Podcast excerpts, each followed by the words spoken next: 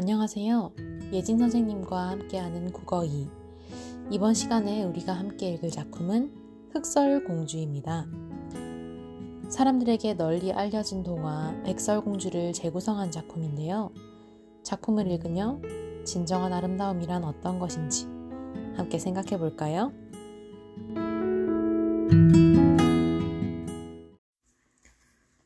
흰 눈이 펑펑 쏟아지는 겨울날이었다. 눈처럼 하얀 드레스를 입은 왕비가 창가에 앉아 뜨개질을 하고 있었다. 왕비는 하얀 털실로 태어날 아기가 입을 망토를 짜고 있었다. 왕비는 하얀색을 유난히 좋아해서 커튼도 침대보도 아기가 입을 옷도 모두 하얀색으로 만들었다. 이 왕비가 바로 눈처럼 하얀 피부에 피처럼 붉은 입술, 흑단처럼 검은 머리카락을 지닌 그 유명한 백설공주였다. 우리 아기도 나를 닮아 눈처럼 하얀 살결을 지니겠지? 왕비는 조용히 미소를 지었다.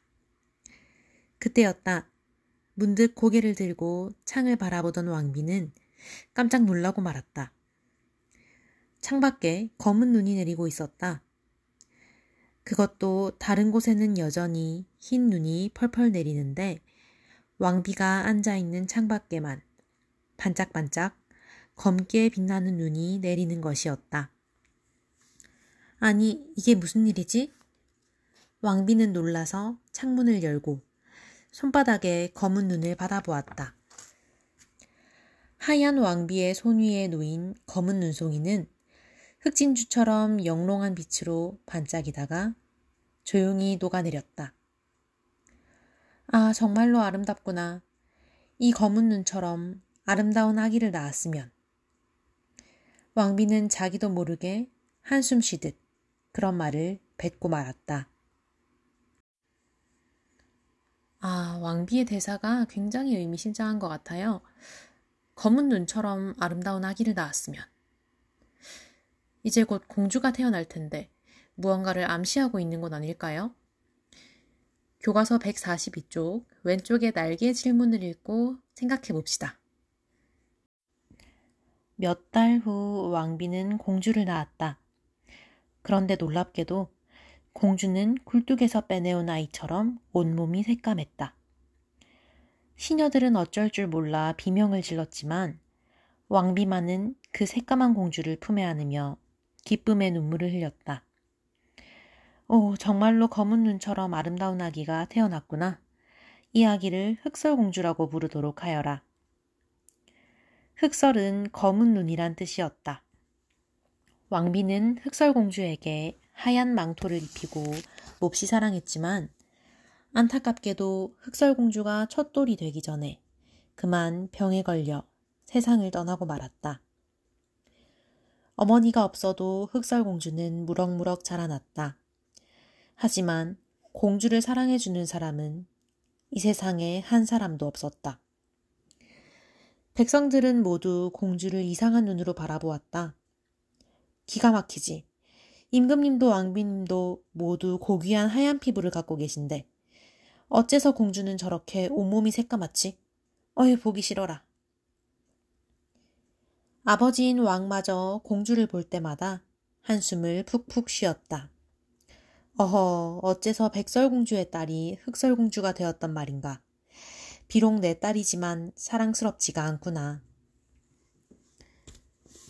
흑설공주는 손가락질을 당하고 미움을 받는 것에 길이 들어 늘 고개를 숙이고 다녔다. 오직 어머니가 떠준 하얀 망토만을 언제나 품속에 넣고 다녔다. 무엇이든 욕심이 없는 공주였지만 그 하얀 망토만은 절대로 몸에서 떼어놓는 법이 없었고 아무도 손을 대지 못하게 했다. 잠을 잘 때도 공주는 망토를 품에 꼭 안고 잤다. 그럴 때면 공주도 엄마 품에서 잠드는 것처럼 아늑한 행복을 느꼈다. 궁궐의 시녀조차도 흑설공주 앞에서는 자신의 하얀 피부를 뽐내며 공주를 무시하기 일쑤였다. 그래서 흑설공주는 언제나 사람들 눈에 띄지 않는 곳만을 찾아다녔다. 아무도 책을 읽는 사람이 없어 먼지만 쌓이고 있는 궁궐의 작은 도서관이나 정원 귀퉁이의 덤불숲 같은 곳에서 하루 종일 시간을 보내곤 하였다. 그러다 보니 흑설공주는 어느덧 책을 좋아하게 되었고 들쥐나 새 같은 작은 짐승들과도 친해졌다.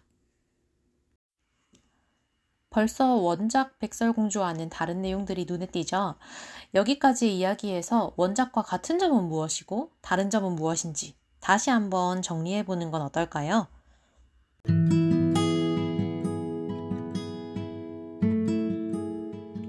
네, 이제 우리는 흑설공주의 탄생에 얽힌 이야기를 알게 되었습니다. 왕비가 된 백설공주의 소망으로 검은 눈처럼 아름다운 검은 피부의 공주로 태어난 흑설공주. 앞으로 어떤 사건이 펼쳐져 있을까요? 지금까지 여러분과 발단 부분을 함께 읽은 구혜진이었습니다.